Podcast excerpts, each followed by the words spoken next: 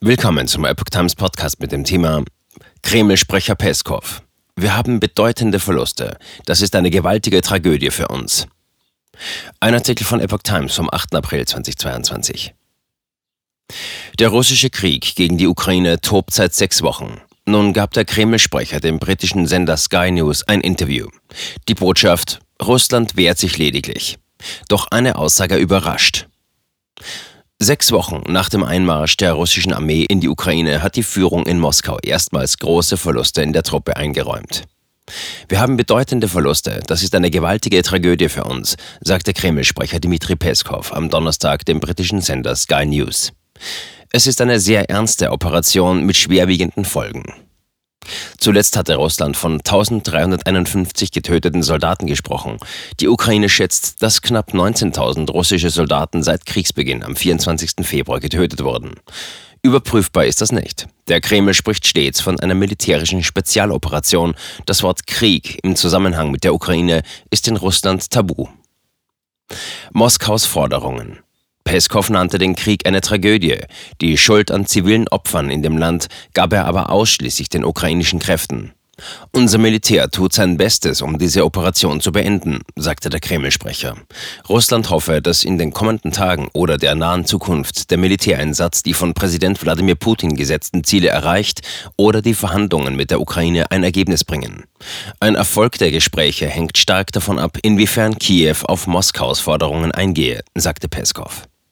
In den Verhandlungen mit der Ukraine verlangt Moskau, Kiew müsse die Unabhängigkeit der beiden ostukrainischen Gebiete Donetsk und Luhansk sowie die russische Hoheit über die 2014 annektierte Schwarzmeerhalbinsel Krim akzeptieren. Außerdem verlangt Russland eine Entmilitarisierung sowie eine Entnazifizierung der Ukraine. Moskau behauptet, die Regierung in Kiew werde von Nazis gelenkt. Peskov behauptete, die russischen Truppen seien aus den ukrainischen Gebieten Kiew und Tschernihiv zurückgezogen worden, um guten Willen während der Verhandlungen zu zeigen. Westliche Geheimdienste sowie Militärexperten hingegen werten den Abzug als russische Niederlage. Sprecher nennt mutmaßliche Kriegsverbrechen Fake. Mit Blick auf Mariupol sagte Peskov, die umkämpfte südostukrainische Hafenstadt sei Teil der von Moskau anerkannten Volksrepubliken.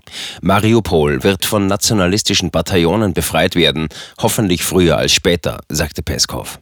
Der Kreml-Sprecher nannte mutmaßlich von Russen begangene Kriegsverbrechen in Mariupol, etwa den Angriff auf eine Geburtsklinik, aber auch im Kiewer Vorort Butscha, Fake. Der Kreml dementierte, dass Russland irgendetwas mit den Gräueltaten zu tun habe, sagte Peskov. Berichte von Augenzeugen und Satellitenaufnahmen legen hingegen nahe, dass russische Truppen hunderte Zivilisten in Butscha ermordet haben. Peskov behauptete, ukrainische Nationalisten hätten grausame Verbrechen an der Bevölkerung verübt. Zivilisten würden als lebendige Schutzschilde missbraucht. Dafür gebe es Augenzeugen. Russland hat bisher keine Beweise für diese Behauptungen vorgelegt. Peskov warnte, im Fall einer NATO-Erweiterung um Finnland und Schweden müsse Russland die Situation neu ausbalancieren und seine westliche Flanke stärker schützen. Einen Einsatz von Atomwaffen schloss er aber indirekt aus.